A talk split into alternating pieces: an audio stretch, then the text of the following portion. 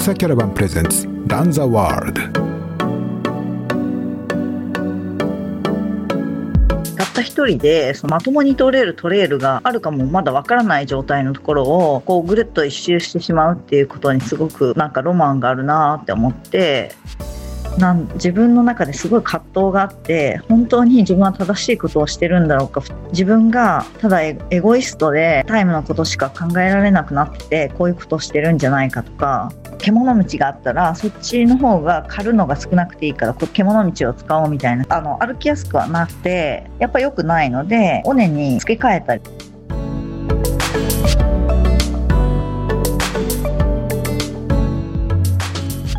ドクサキャラバンプレゼンツランザワールド。ポッドキャスト番組ランザワールドへようこそ。ドクサキャラバンを運営している岩佐光一です。このポッドキャスト番組ではゲストをお迎えしてトレイルランニングを中心に様々なトピックについてお話を聞いてまいります。さて今日はあ三輪香織選手です。三輪香織さんが、まあ、琵琶湖を一周ぐるりと一周する市街地420キロのトレイルですね。これを6日と12時間10分でフィニッシュして、まあ、FKT、ファーストスノーンタイムを記録されてから、まあ、今日この収録を行っている今日で、まあ、ちょうど2週間になります。で、まあ、ドクサキャラバンでも、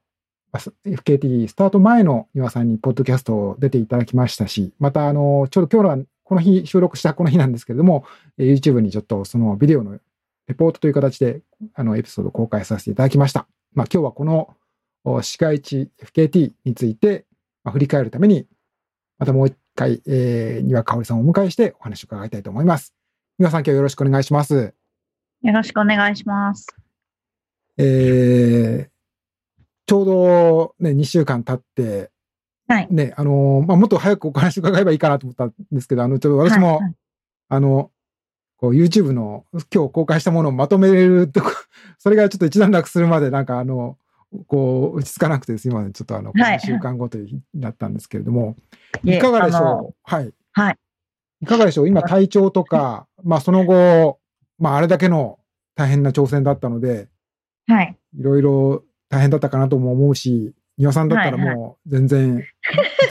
平気なのかな？ど、どんな感じですか？終えてみて、今 体調とか気持ち、気分とかどんな感じですか？もう体調は、今はもう普通に近い感じに戻ってるんですけども、本当に最初の1週間は、あの、貧血状態がすごくて、ひどくて、で、アンドラとかトルデジアンに比べても相当のダメージがありました。なんか最初の2日ぐらいは、本当にまともに生活できないぐらい、こう、ふらふら、貧血でふらふらで、あの、うちの旦那にも、なんか、私の母親よりも年上に見えるって言われてもう、歩くノーバ、ノーバのようになってました。はい。でもやっぱり、その、貧血のせいか、まあ、純粋に距離とか、ね、日数のせいか、はい、まあ、回復もすごく遅い感じで、で、筋肉痛は特になかったんですけども、やっぱり走ると、あの全体の筋肉の重だるさみたいなのが残ってて、で、あの、まあ、昨日も走って、昨日は、あの、初めてその、とあの、T、FKT の後に山に走りに行ってみたんですけど、やっぱり一番のダメージは足裏の前側部の痛みで、これはもう、あの、走ってる時から痛い痛いって言ってたんですけども、そのあの、最初の1週間ぐらいはですね、こう寝ようとしたら、足の裏がピリピリ痛み出して、痛みで何度も目が覚めるっていうことがありました。で、それはトルデジャンの後もあったんですけども、やっぱ今回の方が長長かったです。まあ、やっぱり酷使した結果ということなんでしょうね。そうなんですかね。ピリピリするっていうのは、こう、皮がむけてたか、そういうことを言うようになんか、骨が折れたとか、そういうことではなくて。はい、ない、ないです。全然外傷はないんですけど、はい、なんか筋肉、足の裏にも筋肉が、こう、4層ぐらいになってるって聞いたんですけど、はい、まあ多分その筋肉が疲労してる感じとか、硬くなってる、すごく硬くなってる感じなんだと思うんですけど、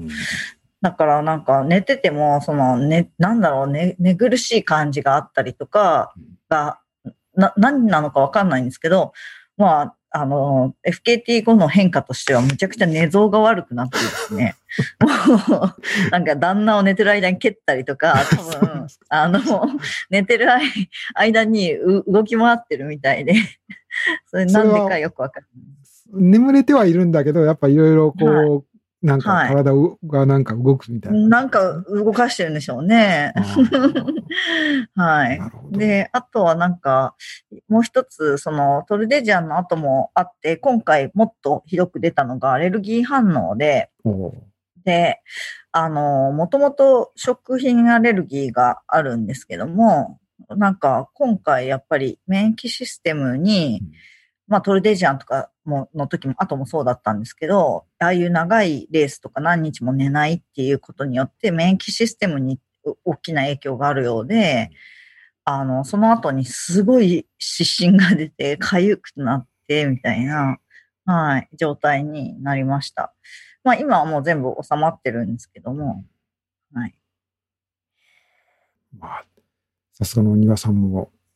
そういうこと ボロボロ、ボロボロです。まあけど、はい、今はちょっと私もビデオ越しでね、あの、顔を拝見してますけれども、はいはい。ね、あの、お元気そうには見えますけど、まあ、まだね、これ、はまあ、もう、もうちょっと時間かかるのかもしれませんけど。うん、そうですね。100%、こう、例えば、まあ、レースとかで走れるようになるまでには、うん、なんか、まだちょっと時間かかるなって感じがしますね。はい。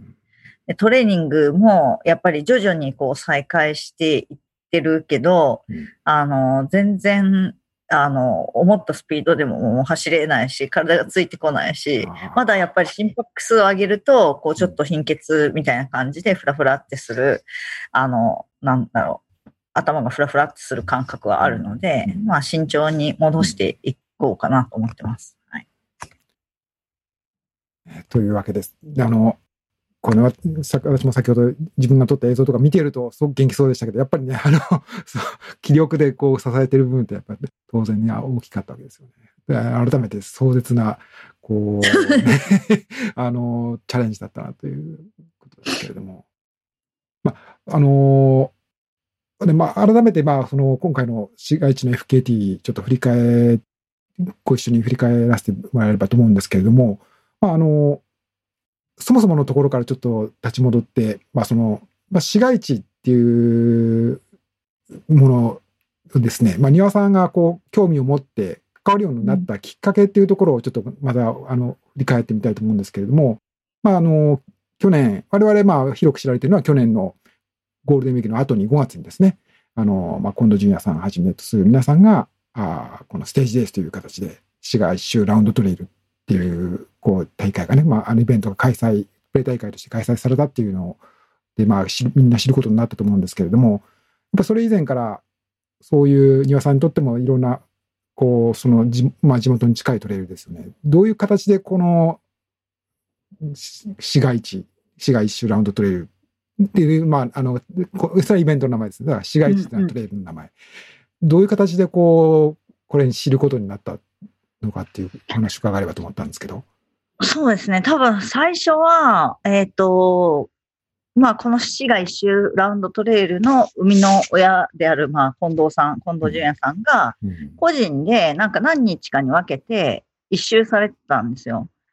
で、それを、まあ、見て、すごい興味を持って、っていうのが多分一番最初だったと思います。で、えっ、ー、と、まあ、その時はまだ今みたいにその滋賀県の北部の奥伊吹から予後エリアが未開拓だったので労働を使って迂回されたりとかもしてたみたいなんですけどもあのまあ一人でたった一人でそのままともに通れるトレイルがあるかもまだわからない状態のところをこうぐるっと一周してしまうっていうことにすごく感心してでしかもなんかロマンがあるなって思ってでえっ、ー、と、そう思ってたら、まあ、昨年、その、近藤さんが、まあ、レースを、ステージレースをやるっていうんで、その、で、それに合わせてコース整備、かなりのボリュームの開拓作業を、あの、まあ、近藤さんとか、あの、宇根本さんをはじめとする、その開拓チームで、すべてボランティアで、そのお金とかも一銭もこう、もらってない自分たちでその機械とか買ったりとか、そういうなんでされてるこう情熱になんかすごいあの動かされて、で、まあ私と主人も少しだけお手伝いとかさせてもらって、で、まあレースの時に、あの、一応 UTMF が私あったので、その UTMF が終わってから、ゴールデンウィークに、そのプレレースのボランティアとかもさせていただいて、で、その時にね、なんか選手の皆さんのこういろんなドラマがあったりとか、そういうのをこう間近で見てすごく感動したりとか涙したりとかして、で、あなんか自分もすごいやってみたいなみたいな、こう、そこですごく影響を受けて、で、ただ、なんか自分がやるんだったら、やっぱり、こう、睡眠のタイミングとか戦略とかがもっと必要になってくるスルーでやりたいっていう気持ちがすごく強くあって、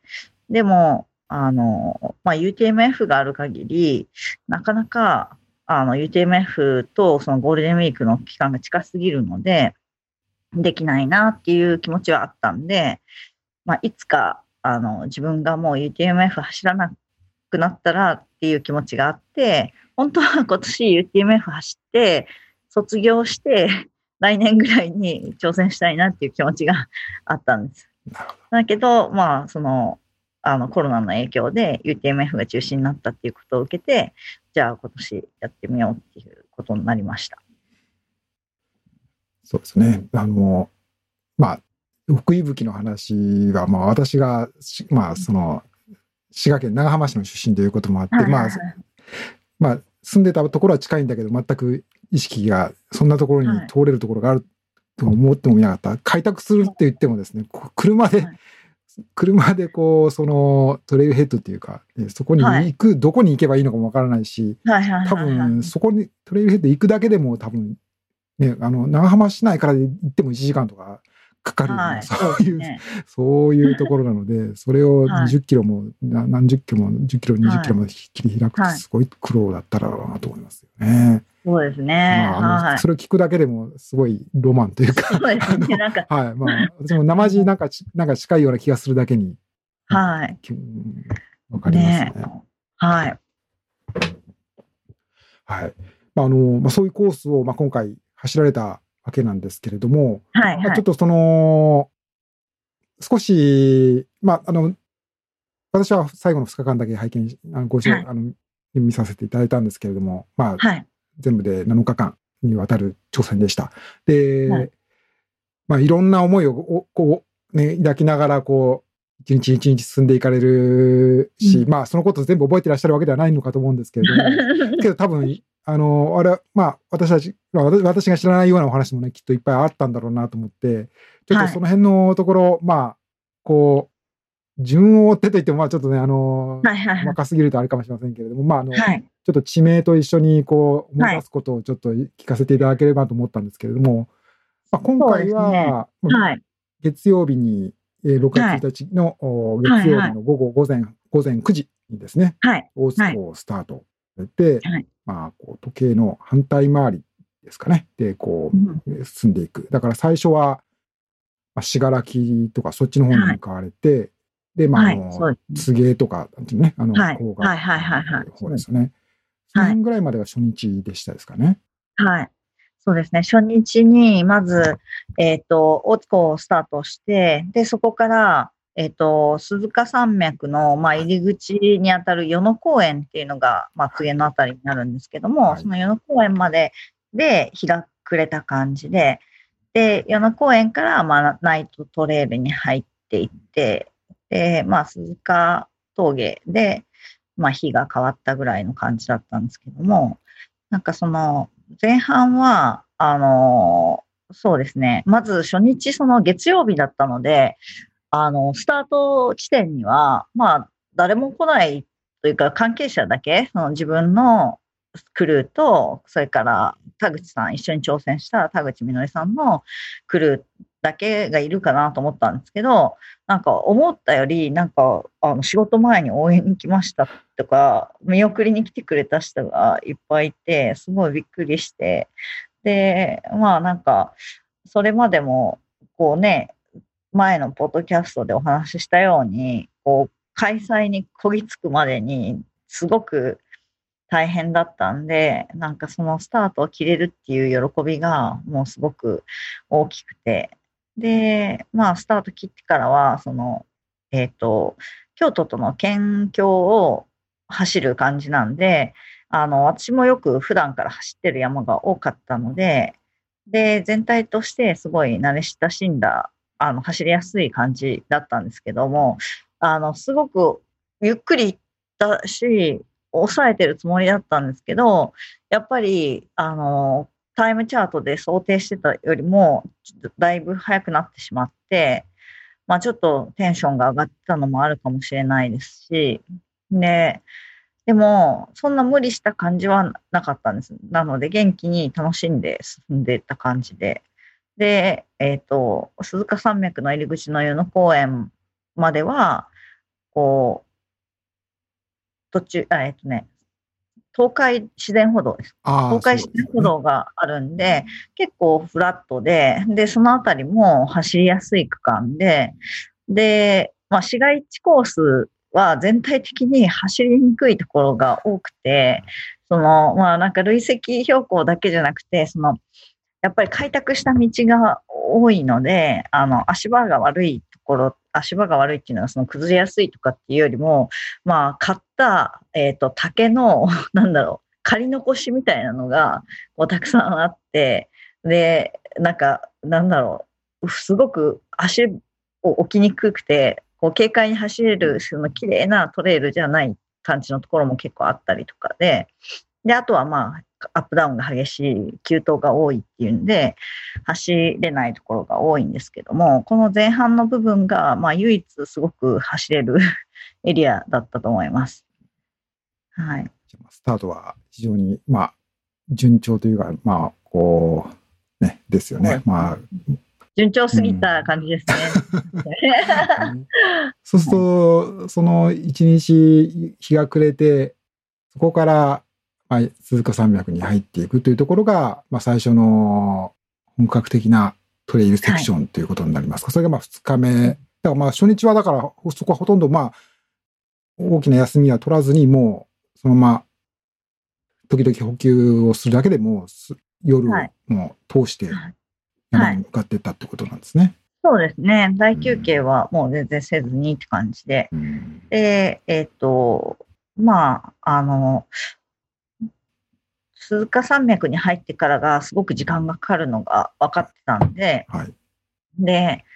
あの、まあ、しっかりその手前で与野公園で補給はしましたけど、まあ、そこでも特にあの大きい休みは取らずに、で、進んで、で、鈴鹿山脈の初めの鈴鹿峠までが、かなりこう、急な、あの、まあ、えっ、ー、と、鎖場があったりとか、岩場が続いてて、あの、まあ、精神力を要したりとか、集中力を要したりとか、それから、あの、まあ、気をつけなきゃいけないエリアなので、まあ、そのあたりで眠くなることはまずないので、あの、しっかり、こう、注意しながら、で、あの、進みました。まあ、でもよ夜ですよね、そのセクション。そうですね、もうそこは夜。暗な、うん。はい、そうですね。はい。なんか思想はしてたんですけど、うんなんで何回もその辺りは行ってるんですけど、夜通るのは初めてだったんですけど、まあ意外に、あの、オマーンを12月に走ってて、オマーンバイ UTMB。はい。はい。オマーンのレースが非常にすごかったので、あの、逆に鎖間もないようなところでもっとすごい岩場をよじ登らされたりとかしたんで、なんかちょっと感覚が鈍ってて、あの、全然あの、全く怖いとも思わず、楽しく、こう、通り過ぎました。まあ、ちなみに、オマーンバイ TMB は、まあ、いろいろありますけど、はい、まあ、私も、はい、まあ、見たら、あの、なんて言うんですっけ、ビアフェラータでしたっけ？はいはいはいはい、はい、あの、鎖を、お体にこうハーネスをつけて、はい、こう、あらかじめあるワイヤーに、まあ、こう、指示器っていうんですか、そういうので、はいはいはいはい、安全を、命綱みたいなのを確保しながら進むみたいな。そういうところがあったりするので、さすがにオマーンに比べれば鈴鹿はまだ、はい、そうですね。安全、安全な感じがしますけども。はい。はい。よかったです。よかったのかなわかんないけど。うん、そうですね。ねで、まあ、無事、鈴鹿峠に、あの、着いて、で、鈴鹿峠に着いた時点でですね、あの、本当だったら、そうですね、えっ、ー、と、あ、そうか、与野、与野公園について、あ、鈴鹿峠について、本当だったら、そこで、えっ、ー、と、まあ、朝の3時半ぐらいの予定だったんですけど、じもう朝の2時ぐらいに着いてて、やっぱ1時間半ぐらい、やっぱり前倒しになってたんですね。で、その後から、まあ、鈴鹿峠、今度は、えっ、ー、と、もうちょっとだんだん、その、なんだろうあ、安全になるというか、あの、全体に道は分かりやすくて、で、はっきりしてるし、それから、えっ、ー、と、まあ、急登の繰り返しで、こう、登ったり降りたりギザギザしながら、どんどん、その、えっ、とですね、御在所岳に向かって、どんどんどんどん登っていく感じなんですけども、あの、きついのはきついんですけど、まだね、2日目だし、あの、元気で楽しく、まあ、飯野選手と大瀬選手が交代に、こう、あの、ペーサーをしてくれて、で、まあなんかいろいろたわいもない話をしながらですね、あの、進んで、非常にこの区間はもう楽しかった思い出がいっぱいですね。そうすると、まあ、むしろそういう後半の御在所岳って有名なね、鈴鹿山脈、はいはい、有名な山ですから、はい、いろいろハイキングコースとかも整備されてるんですかね。はい、そういうところの方がむしろ歩きそうですね。なんか、鈴鹿山脈って、あの、鈴鹿セブンってあって、はい、あの、7つの山をこう一気に踏破するっていうのが、を目指してやってる方も最近多くて、で、トレイルランナーの方も結構やってて、で、そのためか、あの、夜、反射板が ついてるんですよ。ああ、あの、道迷いしないようにということはいはいはい。はい、なので、そのメジャーの部分、鈴鹿山脈の部分のメジャーの部分は結構反射板もついてて、うん、夜通っても全く、うん、あの、その、うん、心配がない感じで分かりやすかったですね。はい。もう、やっぱ御在所だけに着いた時に、あの、暑くてですね。ああ、それは2日目の日中、午後とかですか？そうですね、日中なんですけど、うん。うん、あの、まあ、お昼ぐらいだったかな、もう、すごく気温が上がってて、で、暑くなってきて、ちょっとその暑さでバテた感じだったんですけど、まあ、あの、オス選手が、御在所岳の上の自販機で、サイダーを買ってくれて それで結構癒されました はい。あとはなんか応援の方も御在所岳の上に来てくださってて。ああ、そうなんですね。もうその辺りからですね。はい。はい。はい、そうすると、そこから、まあ、はい、伊吹山の方に、あの、まあ、一回、あれですよね、ね。関ヶ原というか、柏原までとかですね、はいはい。はい、そちらの方まで降りるのは、けどまだ結構距離はありますよね。その。そうですね。その、まあ、石暮峠っていうところが最初の、はい、あの、大休憩ポイントだったんですけども、はい、えっ、ー、と、まあ、石暮峠がそうですね。20あれは石暮峠って言うんですね。字が難しい。あ、そうなんです。そう、字が難しいんです。はいはい、20キロ地点ぐらいなんですけども、あのー、まあ、そこで一回、そのシャワーして、で、仮眠して、いろいろこう食べたりとか、ちゃんとしてっていうのを予定してたんですけど、なんか、やっぱりレースの、私、レースの、今までのレースの時でもそうなんですけど、まあ、そこまでですでに31時間以上かかってるんですね。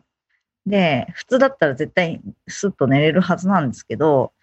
やっぱり体が興奮してるのか、あの、うまく眠れず、で、こう寝ようとして横に、キャンピングカーの中で横になるんですけど、なんか、あの、寝、寝つけなくて、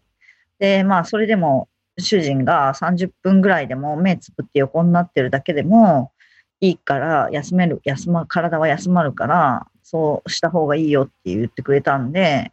横になってるんですけど、なんかだんだん時間を無駄にしてるような気がして、なるほどあどう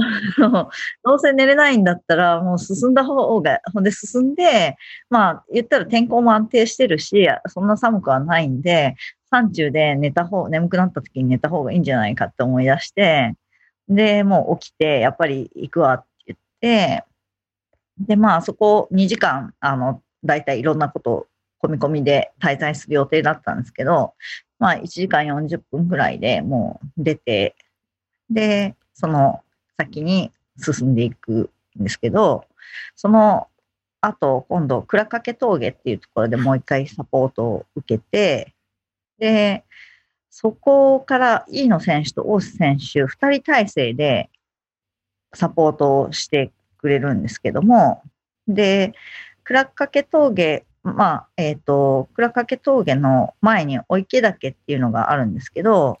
そこを過ぎたらもうものすごい、あの、こう高い山はなくなっていくんで、まあ、倉掛峠から五層峠までは三国岳っていうのを越えたら、あとはもう下り基調でアップダウンしながら下っていくみたいな感じなんで、ちょっとなんかまあ、あの、気が楽になったところだったんですけども、実はその 三国岳以降でこう事件が起きるというか、あの、ロストをしまして。はあ、なんか、おっしゃってましたね。あの、お二人、ね。はい。そうですね。はい。はい。で、まあなんかその、えっ、と、そこの区間っていうのを、倉掛峠の後の三国岳っていうところを越えて、その後、そこから五層峠っていうところに向かっていく途中っていうのは、あの、かなりルートファインディングが難しい箇所で、まあ、そもそもなんかマーキングもいっぱいついてるんですけど、そのマーキングが、だから各多分団体がつけてて、いろんな色のテープとかがついてるんですけど、で、そこになんかどうも最近ついたっぽいひときわあの目立つピンクのテープがあって、で、思想の時からこのピンクのテープには気をつけなきゃいけないなって言ってたんですけど、それは、あの、そのピンクのテープがなんか私たちの目指すところには導いてくれなくて、途中でなんか違う方に右側に下ろすんですよね。こう岐阜県側の方にこう行っちゃうそう、そうなんですよ。うん、はい。なんで、あの、このピンクのテープは気をつけなきゃいけないって自分の中ですごい思ってたんですけども、うん、なんか3人でワイワイ話しながら行ってたら、その部分を、まあ、オース選手が先頭にいたんですけど、あの、そのままオース選手はそのピンクのテープに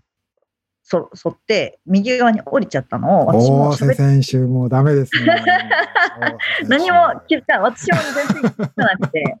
もう なんかその、やっぱりペーサーがついてると、はい、あの、自分のナビゲーションモードがオフになってるんでね、完全に。ありますよね。特に話しながらとかね。はい、そうですね。ついつい。で、まあ、それは、なんか、そのためにもちろんペーサーもつけてるんですけども、ただ、やっぱある程度自分でももうちょっと注意してみとくべきだったなと思うんですけど、で、そういう感じで、あの、完全にナビゲーションモードオフになってて、で、まあ、あの、え、これなんかおかしくないみたいになった時に、で、ああ、やってしまったってなって、で、やっぱりオース選手とかすごく責任感が強いんで、あの、やっぱ責任を感じて、一生懸命こうコース復帰を考えて探してくれるんですけど、で、飯野選手も、でも、オース選手も飯野選手も体力があるから、あの、とんでもない急登を直投して行こうとするんですよ。で、控えさずね、うん。そうそう、GPS を見て、はいはい、ここ登ったらコースに合流できるんじゃないかみたいなところを、うん、で、もう私その時ちょっと切れて で、なんか、こんな急登登れる体力もうないよとか言って言って、で、なんか多分2人からしたら、いや、そこをなんとか登ってくれないとみたいな気持ちだと思うんですけど、なんか、で、私はなんか、その、2人が登急登登っていくのをこう見送って、なんかその場でしばらくじっとしてたんですけども、なんか、もうここでじっとしててもしょうがないなと思って、かといってその急登を登って追いかけるのもあれだし、で、まあ、キョロキョロして、その辺ちょっとうろうろしてたら、あの、草むらの中に、その結局なんで、あの、何回か思想してるのに、そこ分かんなかったかっていうと、あの、5月の後半、あ、6月の頭になると、今まで以上に、その、草が茂ったり、木が生い茂って、で、マーキングが隠れちゃったんですね。で、その木の茂みの中に、こう、マーキングとコースを見つけて、で、ああ、こんなところにあったのかと思って、で、まあ自分で、スマホで GPS を見ながら、あの、こっちかな、こっちかなってうろうろしてるうちにそれを見つけたんですけども、あの、そのこうしてるうちに自分が、そのナビ、オフになってたナビゲーションが、こう、またオンにスイッチが入って、自分でこう、ナビゲーションしだすと、そしたら、またなんか今度、あの、コース見つけて、で、あ、復帰できたと思って、そのまま進ん、しばらくこう進んでみて、あ、これ間違いないと思って、で、オースさんと飯野さんを呼ぼうと思って、こう呼んでるんですけど、全然返事がないんですよ。で、近くにいると思ってたのに、全然声が届かないし、向こうの声も全然聞こえなくて、で、ヘッドランプも見当たらないし、あ、これは完全にはぐれたと思って、で、それもう夜なんですか？暗い夜です。真っ暗、真っ暗ですもん。はい、で、あの、まあ、言ったら熊がいてもおかしくないエリアなんで、あの、私はその、Bluetooth スピーカーを持ってて、で、それでずっと音楽を流してたんですけど、でも怖いんで、そのまま音楽ずっと流しながら、で、大声でこう、二人を呼ぶんですけど、全然反応がないし、で、ちょっとやっぱどうしようって考えるんですけど、考えながらも足は先に進んでるんですよ、コースを。で、なんか、あの、こう、落ち着いて考えると、まず、あ、携帯で連絡しよう、一番最初に思って、で、携帯見たら県外で、で、オスさんは、あの、無線機を持ってて、で、でも私は無線機を持ってなくて、あとは本部が持ってるんで、で、ということは、本部からオスさんに連絡してもらうのが一番だと思って、で、まずは、じゃあ私が五層峠まで行って、そのサポートの本部に言ったら、オスさんに無線で連絡してもらうのが一番だと思って。一回戻、ちょっと戻ってっていう。いや、戻る。あ、戻る前に、あ、先に行ってっていうことですか。はい、はい。次のサポートポイントに。うん、で、えっ、ー、と、まあ、オス選手とイーノ選手は、言ったら体力、私よりも全然体力があるし、まあ、なんとでもなるだろうと思って で、言ったら、その二人よりも私の方がそこのルートには詳しいはずなんだけど、なんかもう、タイムのことがすごく気になって、で、いや、ここで時間を大きくロスするわけにいかないと思って、で、やっぱ先に進もうと私はいう選択を取って、ここで私がその二人を探してうろうろするよりも、先に進んで、先に五層峠まで行って、五層峠から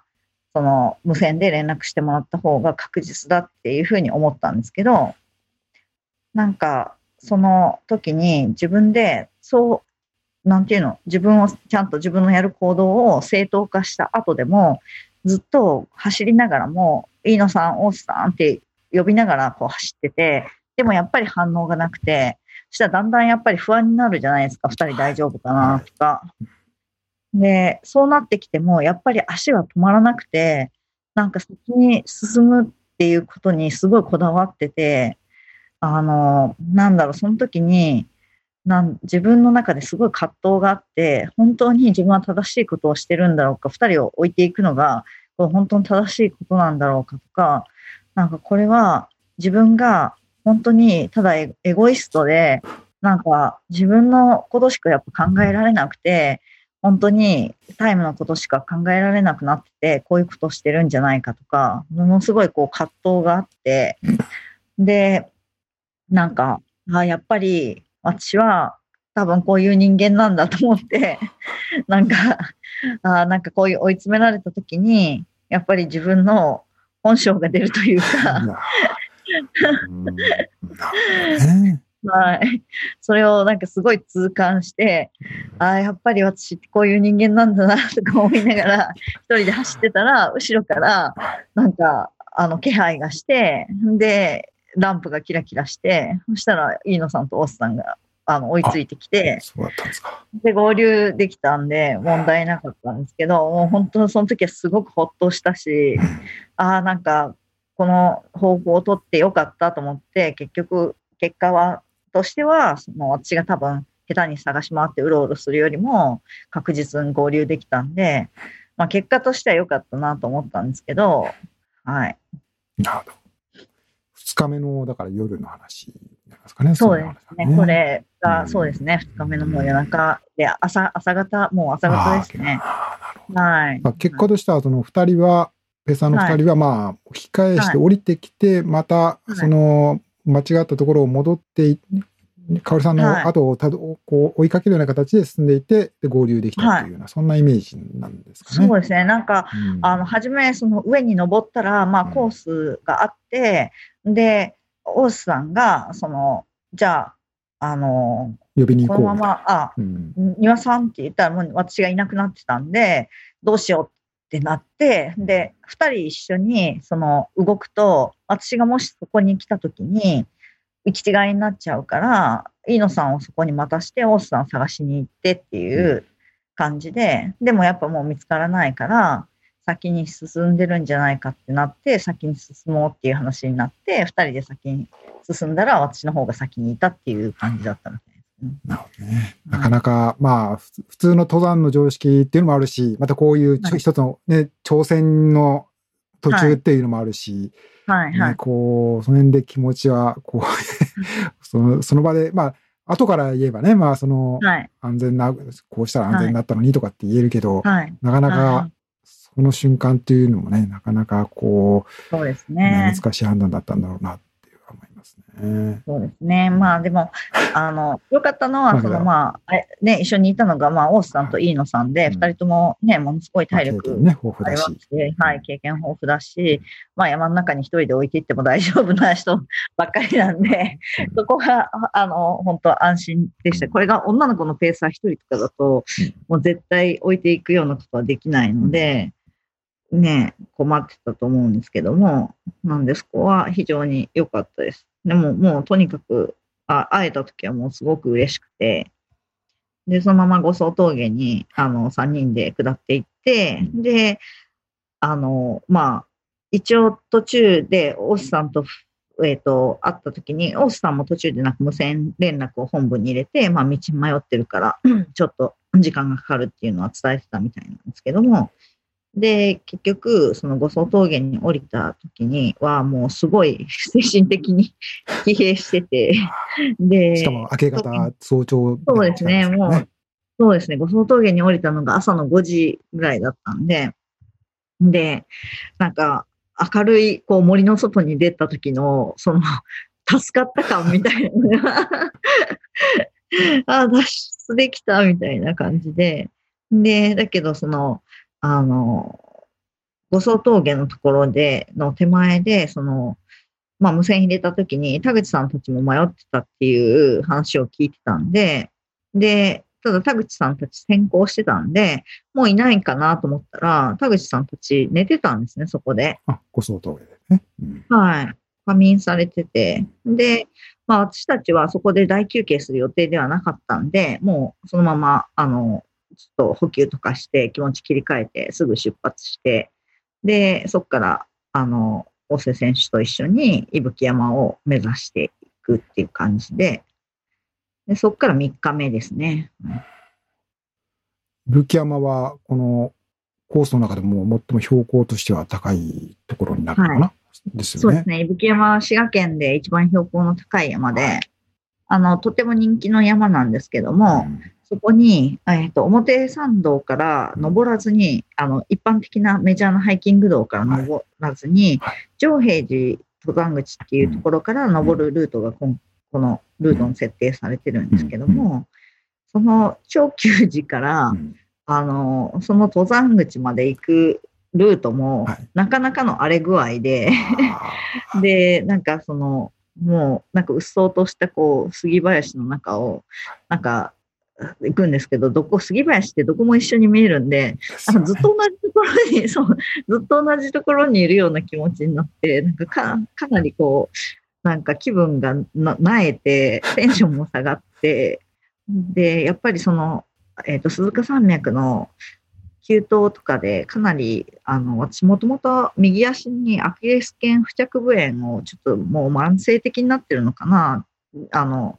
大体レースの後とかちょっと腫れたりとかするんですけど、で、もう鈴鹿山脈を終わった時点で、そこに痛みがちょっと出てて、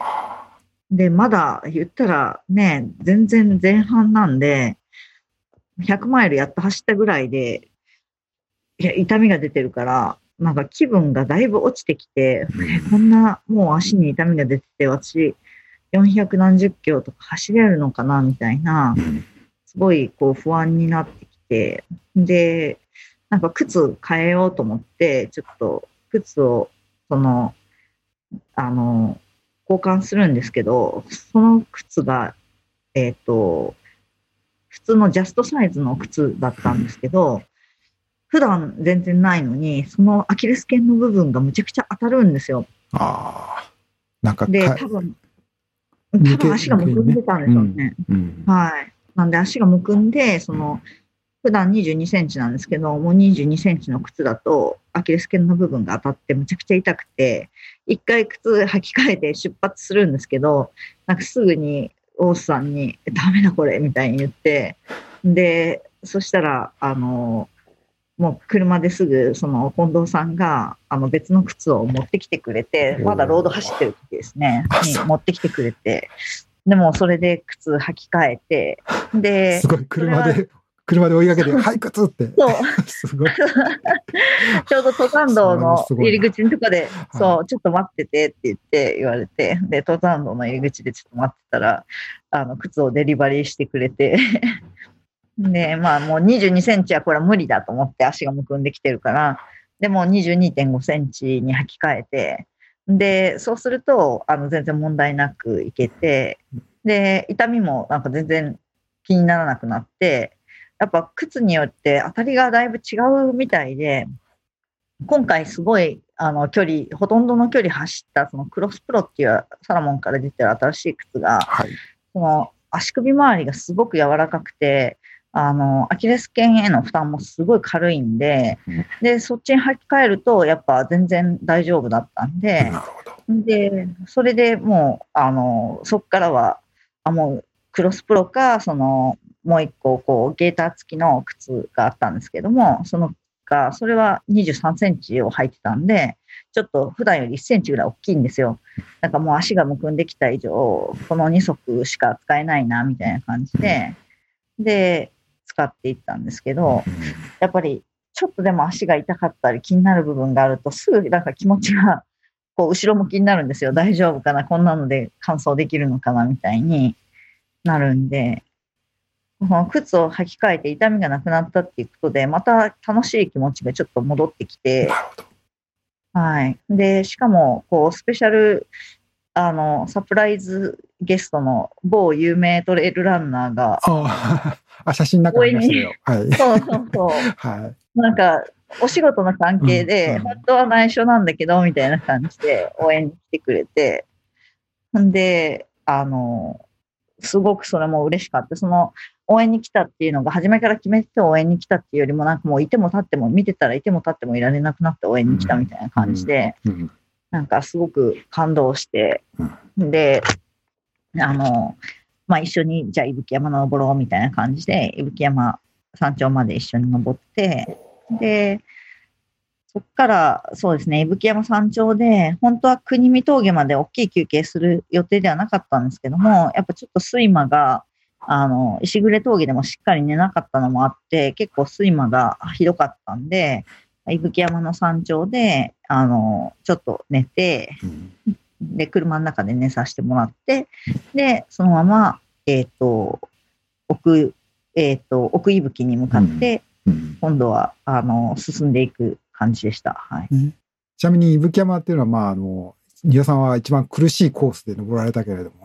まあ、はいはいはい、実は、こう、ドライブウェイが岐阜側からはそうですね。あの、はい、それこそサポートとかそういう方は車でもまあ、あの、有料道路ですけど、上がっていって、はい、駐車場も大きな駐車場あって、まあ、ちょっと足は使いますけど、山頂まではね、思いますけど、まあ、割とアクセスはしやすいところなんですけど、ね、そうですね。とてもいい山ですね。はい、登山客も、私も行ったことがあるのは、メジャーな方の、あの、滋賀県の浜市側の上野っていうところから、上がっていくのが、まあ、普通のルートだと思うんですけど、だから、ね、私もそれ以外のところって全く想像がつかない、正直わからないですけど、もう多分、そんな全然人が行かないところなんだろうなそういうところが、そうですね。多分急な、角度も急なんでしょうし、傾斜も急ですよね。えっ、とね、9、5合目までは同じあ、5合目以降は同じなんですよ。から上はね。ええはい、はい。はい。5合目、5合目かな ?6 合目かな ?6 合目ぐらいに合流するルートがあって、うんで、そこまでは、うん、そんなにすごい急っていうわけではないんですけど、結構いいコースなんで、あの、多分最近は、その、伊吹山やっぱ人が多いので、それを避けて、他のトレイルランナーの方たちも、その、あ使われて登。山道使われてるみたいで、道は綺麗でした。はい。なるほど。はい。そうそう、それが3日目のそうですね。明るい時間帯ですよね。ための明るい時間帯で、うんあの、そうですね、昼の2時、あ、ひ昼でももう夕方、夕暮れ前だったと思います。はいで、そこから、あの、まあ、奥伊吹に向かっていくんですけど、そこで、えっと、あれですね、なんか、あの、奥伊吹エリアと、それから、えっと、その後の予後エリアっていうのは、その例の開拓した部分がたくさんあるエリアなんで、あの、結構、まあ、道も悪くて進みにくい距離の割に、で、アップダウンの割に、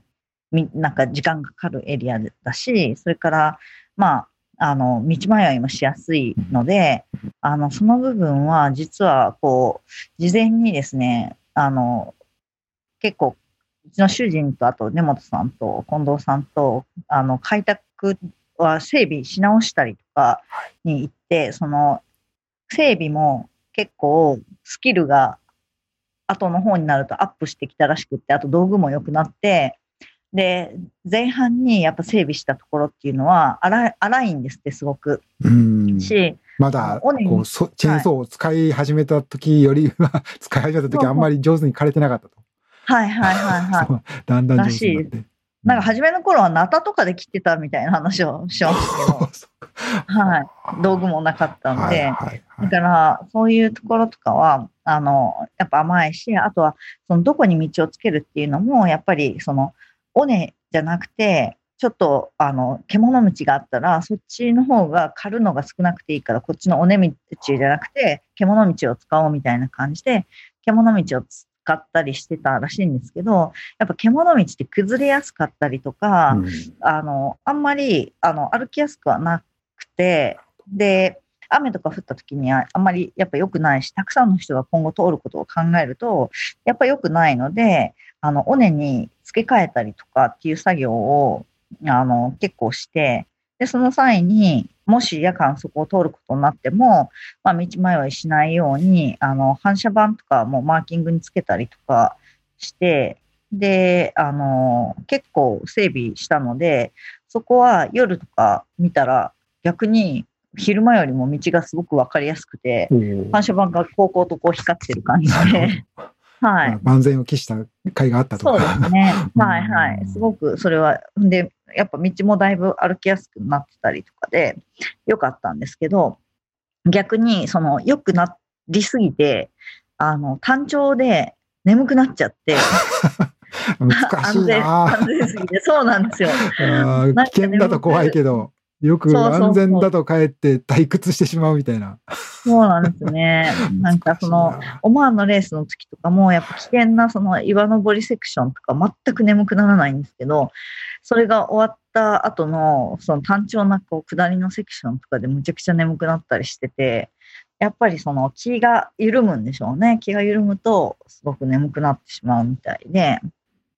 はい。なので、何回も あの森の中で、あの、ちょっと、ここで5分ぐらい寝るとか、そういう感じで、ちょこちょこ寝ながら進みました。うん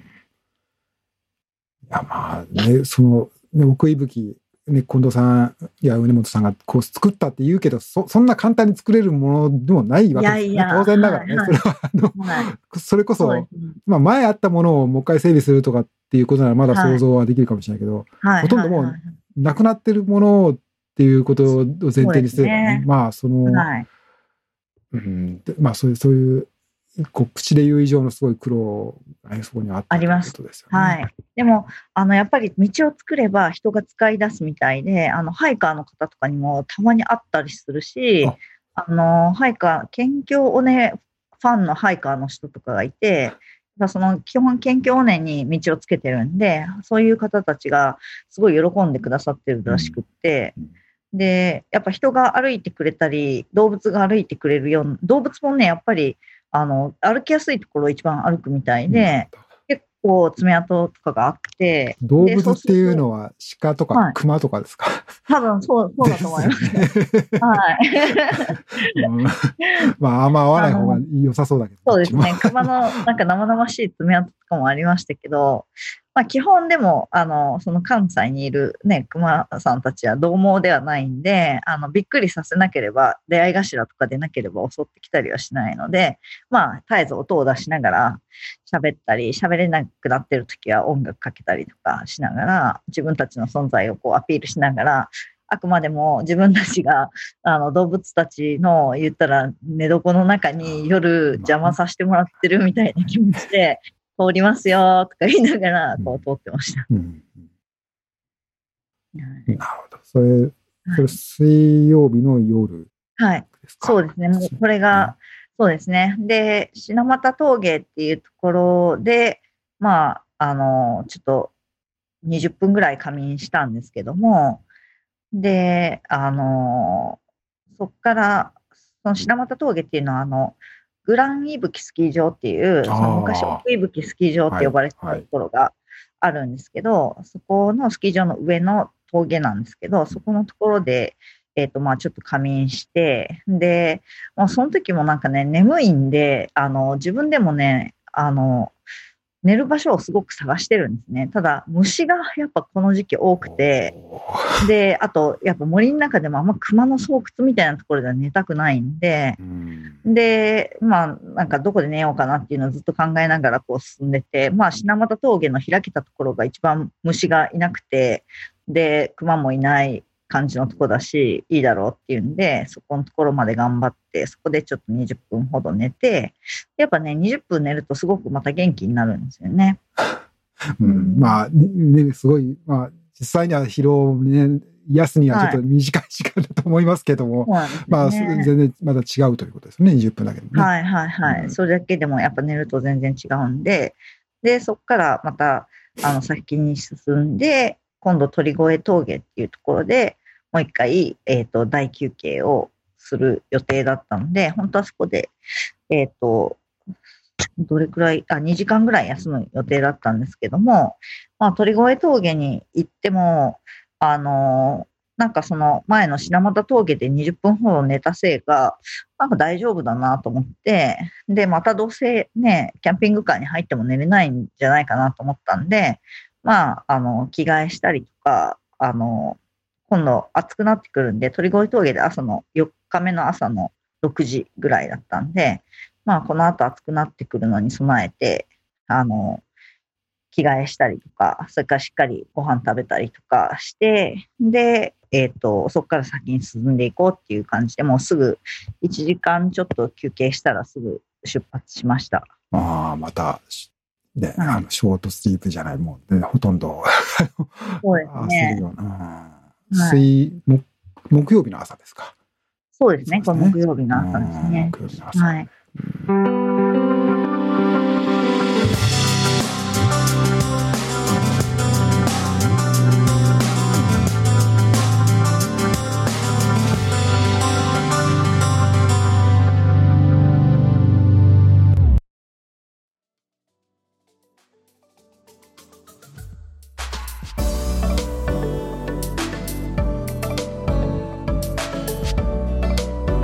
ランザワールド岩香織さんのインタビューの前半をお聞きいただきました。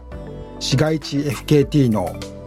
このインタビューの後半はですね次回のエピソードでお届けいたします。ぜひお聞きください。ドクサーキャラバン